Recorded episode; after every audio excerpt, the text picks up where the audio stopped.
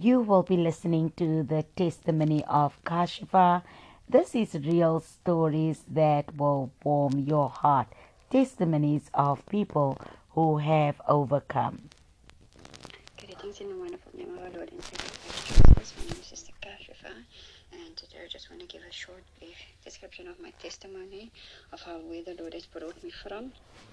And I just want to say that in the beginning, like two years back, so way before I got saved, um, I was in this thing where my mother's mother and my mother herself, I was at a very young age when they passed away. Like I was 19 when my mother passed away, and she was also 19 when her mother passed away, and I was always fearful of time before the time or at a young age. And then I would always say, like I didn't know if life is going to be short for me or not. And then I had an encounter with the Lord, and it just happened that a week before my, my 38th, 38th birthday that I spoke and I sat and spoke to myself and I said, if I were to live until the age of 38, I would praise the Lord and only I would serve the Lord and the Lord only. And uh, a week after that, I got saved and I had an encounter with the Spirit of the Lord. And I was walking down the road and a voice said unto me, like, I need to turn around and go get myself saved. And then after that, I was just thinking, no, I'm imagining these things and I walked again and then the voice said unto me, turn around and go get yourself saved. And I was like, didn't question it, didn't think about it, didn't know what was going on, not knowing that it was the Holy Spirit at that time. And I went to the nearest church and I got myself saved. And um, I just want to say that I don't know who this message is for, but it doesn't matter who you are or what religion you serve or where you come from. God has a plan and a purpose for every one of us. And today I'm three years in my um, being saved, and for me, it's like there is no other God besides the God that I serve now. And even though I was Muslim before, always used to saying that I will never turn Christian, but when the Lord encounters with you, there's no turning back. And I just want to say glory be to God for what He has done for me in my life. And He's been there for me ever since the three years that I've been saved. And it doesn't matter who you are, where you come from, and the Lord is the Lord, and He will always be there for you, no matter what your situation or your circumstances may be. Just remember, it doesn't who you, it doesn't matter who you are. God is God, man, and He's faithful. He will always prevail for you over and over again. And God doesn't put a face to religion, so it doesn't matter who you are and where you come from. Just believe and trust God and know that He will do for you exceedingly abundantly and above.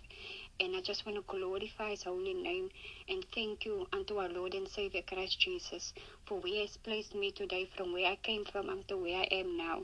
And I can just say, Glory be to God. Hallelujah.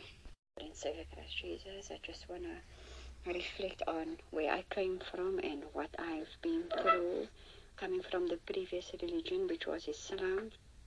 And I just want to say that it's not been easy, it's very difficult in the beginning, but um, you learn how to grow, you know, and even though things come up against you in different areas of your life, whether it's family, whether it's friends, whether it's those who are close unto you, come up against you just because of the step you take in your life from one religion to the next. And but I just want to say that God is God and it's always kept a peace in my life that even though I had to break the news unto my family, it wasn't acceptable to them at first, but they've learned how to grow and accept my walk with God and they still show the love and support, but not all family and but basically the house I grew up in, they will still support me. They will always be there for me, and I can always speak freely about the love of God and how God has changed me until thus far and now. And you know, we get to share things that I've experienced in my walk with God. And in the beginning, it's not easy because you know that things come up against you where religion is concerned. But um, I still love where I came from. I still respect where I came from, and I still respect my family for who they are and for for where they what they are doing.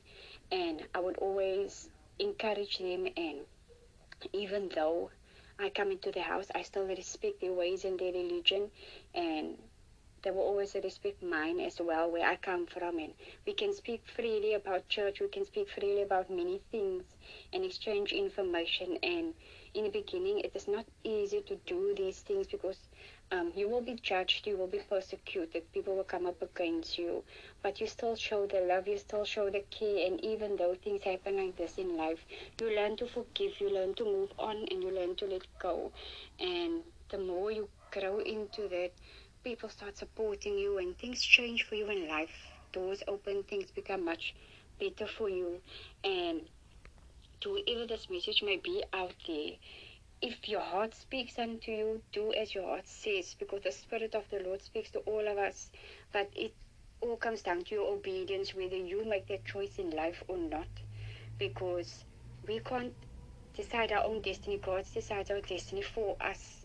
But at the end of the day, it's not just a road that you can take and walk. There are sacrifices that you need to make in life in order to shift things in your life.